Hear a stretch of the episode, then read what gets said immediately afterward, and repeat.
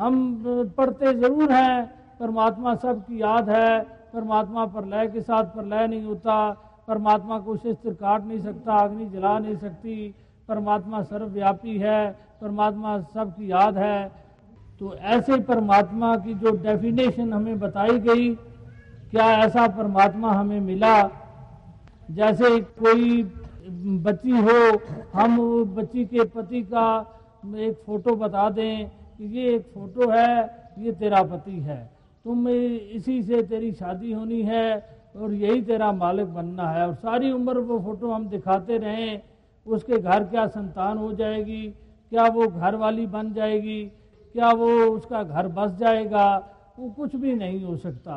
क्योंकि वो एक जड़ चीज़ का एक अनुभव तो बता दिया, लेकिन वो साक्षात रूप में जब तक पति नहीं बताया गया तब तक वो कुछ भी नहीं बना। तब तक वो दृढ़ता वो ध्यान वो प्यार वो उत्पन्न ही नहीं हो सकता।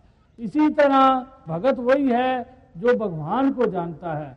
हम संसार के किसी काम में भी बाहर के पहरावे से वो गुण उसके अंदर नहीं पा सकते। कोई भी एक, हमें डॉक्टर की ज़रूरत होती है बाहर का पहरावा कोई उसी तरह सूट बूट पहन ले और उसी तरह के हथियार जो डॉक्टर के पास होते हैं, वो भी अपने पास रख ले। तो क्या उसके अंदर वो डॉक्टरी इलम आ गया? क्या वो मरीजों को देख सकता है?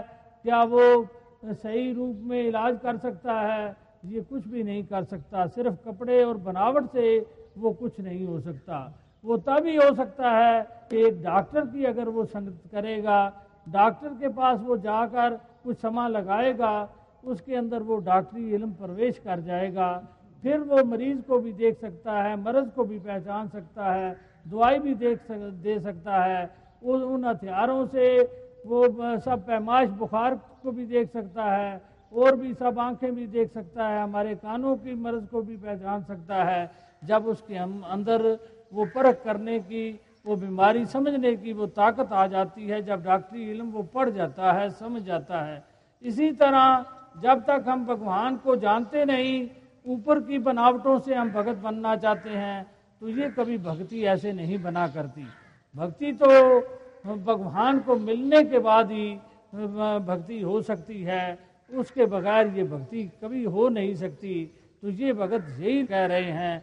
उनका मकसद यही था कि अगर आपने भगत बनना है तो सच्चे भगत बनो, भगवान के भगत बनो। ये नहीं कि भगवान की माया के आप भगत बने तो उससे कुछ बनने वाला नहीं। उससे तो आप अपना, ये समा भी ऐसे नष्ट कर लेंगे, क्योंकि आप सच्चाई के साथ नहीं लगे। अगर सच्चाई के साथ लगेंगे तो ये वक्त भी, ये लोक भी सुखी हो जाएगा और परलोक भी सुहेला हो जाएगा। हमेशा एक सर रहने वाला, जिसका मीत बन गया, जिसका मित्र बन गया, जिसका रखवाला बन गया वो उसको और किसी बात की कमी नहीं रहती, और भी उसके जीवन में सुख ही सुख और शांति शांति आ जाती है।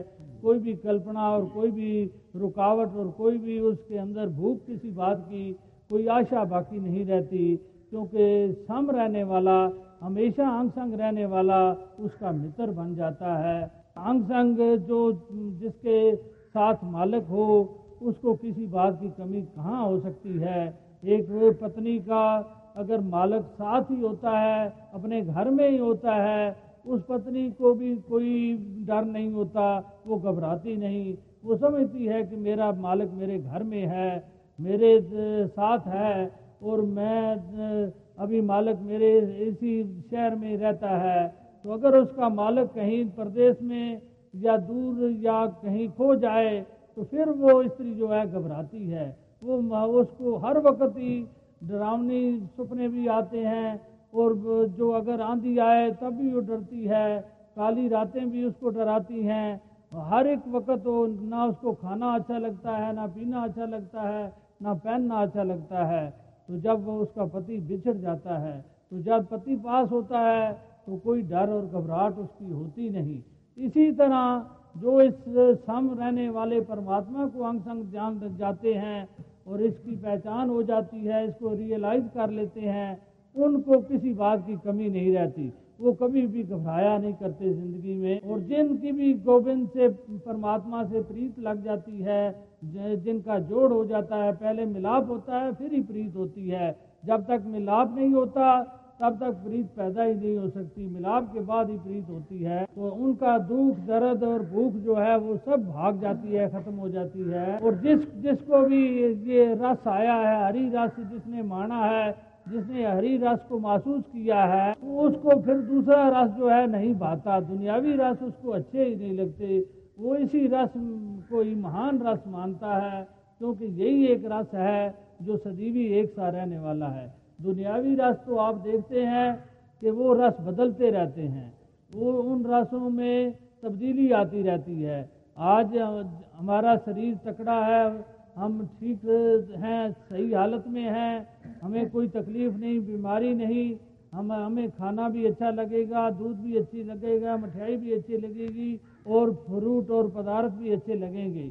ज़रा सा बुखार हो जाता है, ज़रा सा ताप चढ़ जाता है दस पंद्रह दिन ही ताप वो चढ़ता है, उसके बाद वो, वही शरीर होता है, हम, वही जवानी होती है, वही सब बात होती है, कोई उम्र नहीं बदल जाती, उम्र भी उतनी होती है, लेकिन उस थोड़ी सी बीमारी का असर हमारे शरीर पर ऐसा होता है कि ना हमें वो मिठास उन चीज़ों में महसूस होती है, ना कोई चीज़ हमें भाती है, सब चीज़ ही हमें कड़वी कड़वी नज़र आती हैं, बेकार ही नज़र आती हैं हमारा किसी चीज़ को छूने तक भी जी नहीं चाहता, क्योंकि उनका जो रस है, वो थोड़ी देर के लिए रस है।